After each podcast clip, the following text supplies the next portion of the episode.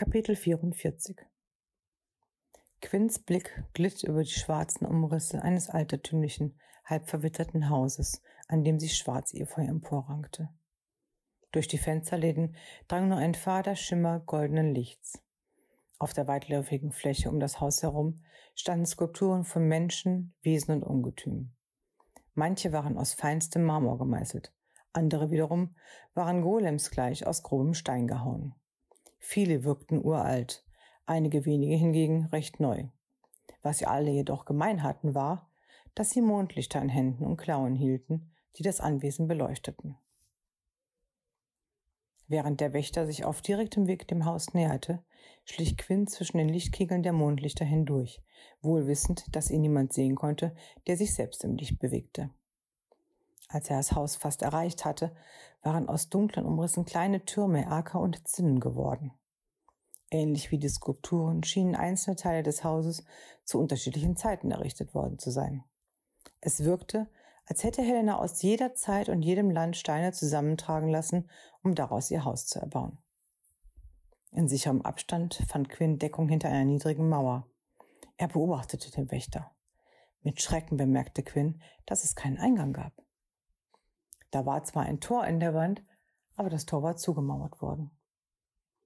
Er beobachtete, wie der Wächter an das Haus herantrat. Ein leises Murmeln erklang, doch so sehr Quinn sich auch anstrengte, er vermochte nicht zu verstehen, was der Wächter sagte. Ein Kratzen ertönte, wie von Krallen auf Stein. Quinn kniff die Augen zusammen. Die Wand, sie bewegte sich. Nein, nicht die Wand, zumindest nicht direkt, nur die Steine darin. Sie begannen sich zu drehen und zu wenden. Einer nach dem anderen fiel polternd heraus, so laut, dass Quinn zusammenzuckte. Der Wächter wartete, bis der letzte Stein gefallen war, dann stieg er über sie hinweg ins Innere. Sobald er außer Sichtweite war, sprang Quinn über die Mauer und eilte auf das Tor zu. Doch das Tor war wieder verschlossen. Quinn wäre fast das Herz stehen geblieben, als eine leise Stimme zu ihm sprach. Er drehte sich um. Aber da war niemand. Wieder hörte er die Stimme. Sie kam eindeutig von dem zugemauerten Tor. Wer wandelt durch die Schatten des Unbekannten, lauscht dem Wispern der Gezeiten und hütet die Antworten an einem Ort, den nur das Licht zu finden vermag. Das war doch wohl ein schlechter Scherz. Kühn rollte mit den Augen. Wieso musste er ein Rätsel lösen, während der Wächter nur eine Beschwörung hatte sprechen müssen? Und überhaupt, war es klug, das Tor zu öffnen? Den Krach würde man doch im ganzen Haus hören. Er schüttelte den Kopf. Vielleicht fand er ein Fenster oder einen Nebeneingang. Leise huschte Quinn um das Haus herum. Vergeblich.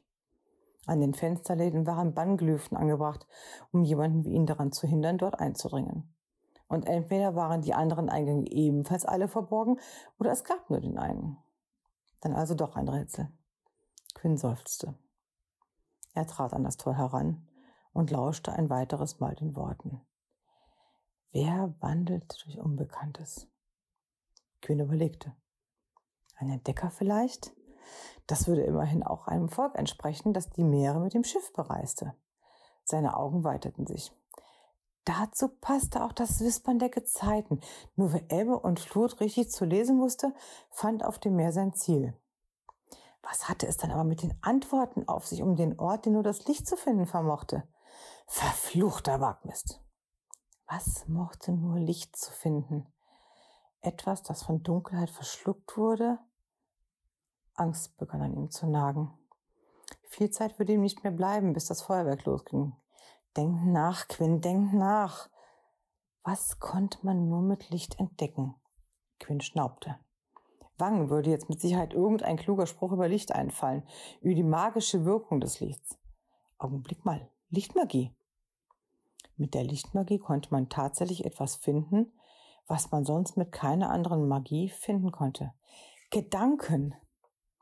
Die Lichtmagie war die einzige Magie, mit deren Hilfe man Zugang zur Gedankenbibliothek bekam. Quinn strahlte.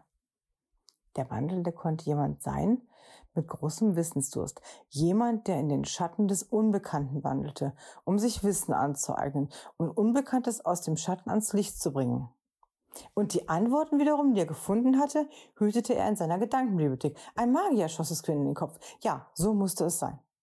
Doch was hatte es dann mit dem Wispern der Gezeiten auf sich? Was hatte ein Magier mit Ebbe und Flut zu tun?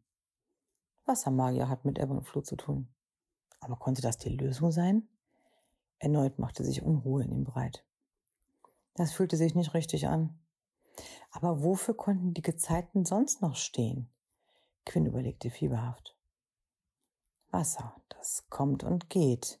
Wasser, das in Verbindung mit dem Mond stand. Wasser, das immer wieder aufs Neue da war und wieder weg. Viel Wasser, dann wieder wenig Wasser.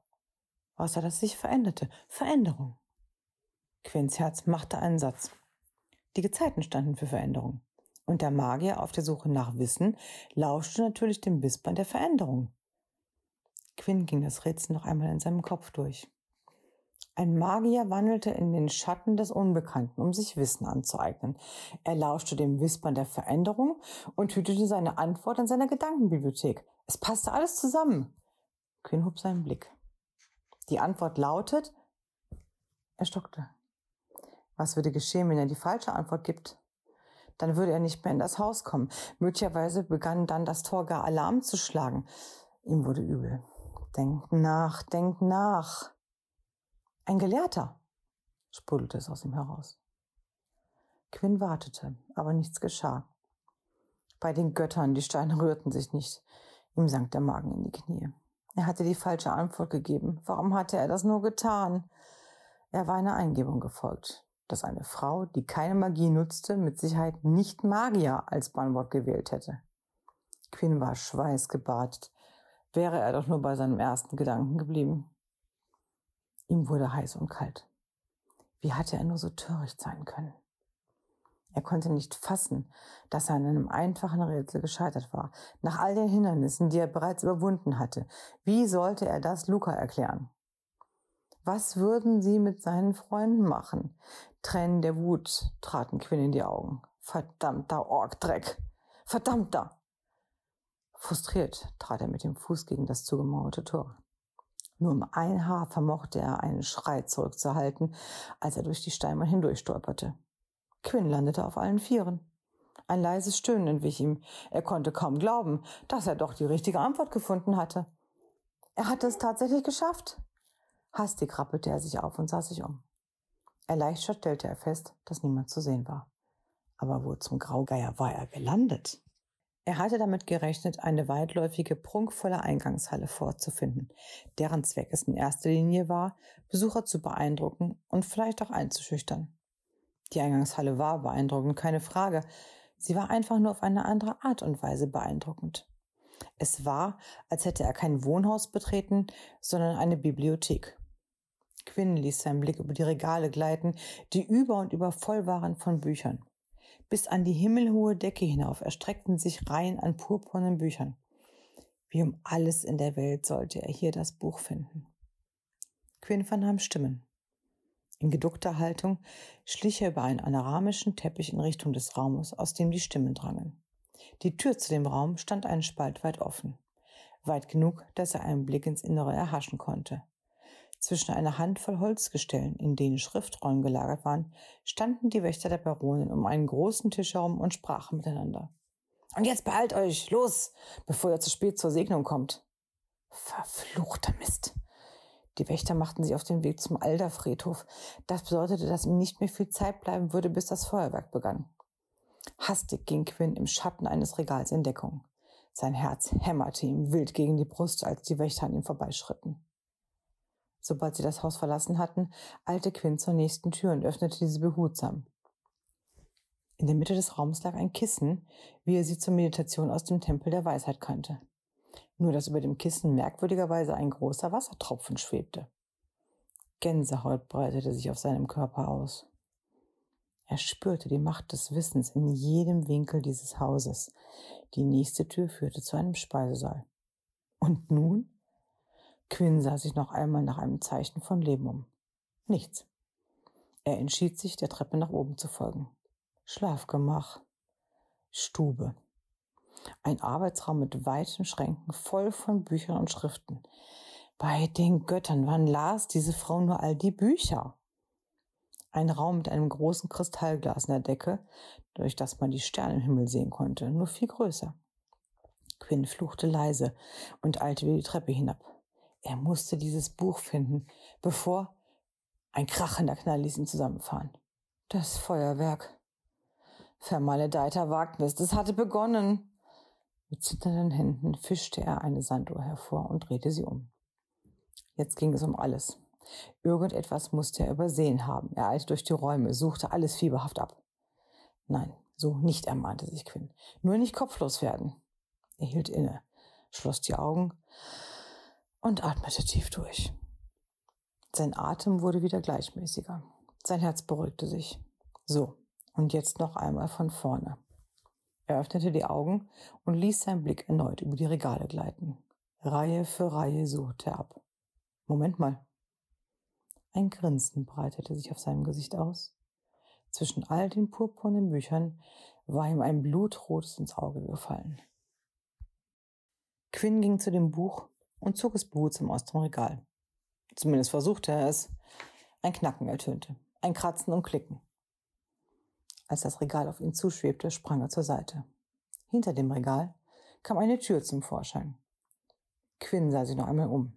Dann öffnete er die Tür einen Spalt breit und schlüpfte hindurch. Er befand sich in einem Raum wieder, der bis auf eine menschenhohe Sanduhr in der Mitte leer war. Der nackte, kahle Stein an Wänden, Decken und Boden war in das warme Licht der Sanduhr getaucht, das aus der oberen Hälfte drang. Langsam tropfte das goldene Licht in die untere Hälfte, die mit Dunkelheit gefüllt war. Etwas begann sich in Quint zu regen.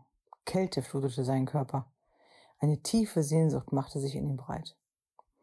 Die Sehnsucht nach etwas, nach etwas Dunklem, etwas Vertrautem. Wie magisch wurde Quinn von der Sanduhr angezogen.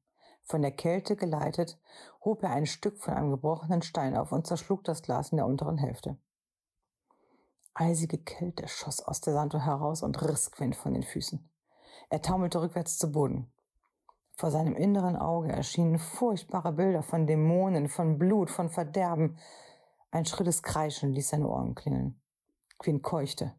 Gerade wollte er sich die Ohren zuhalten, als die Bilder und die Geräusche schlagartig verstummten. Er starrte auf die zerbrochene Hälfte der Uhr.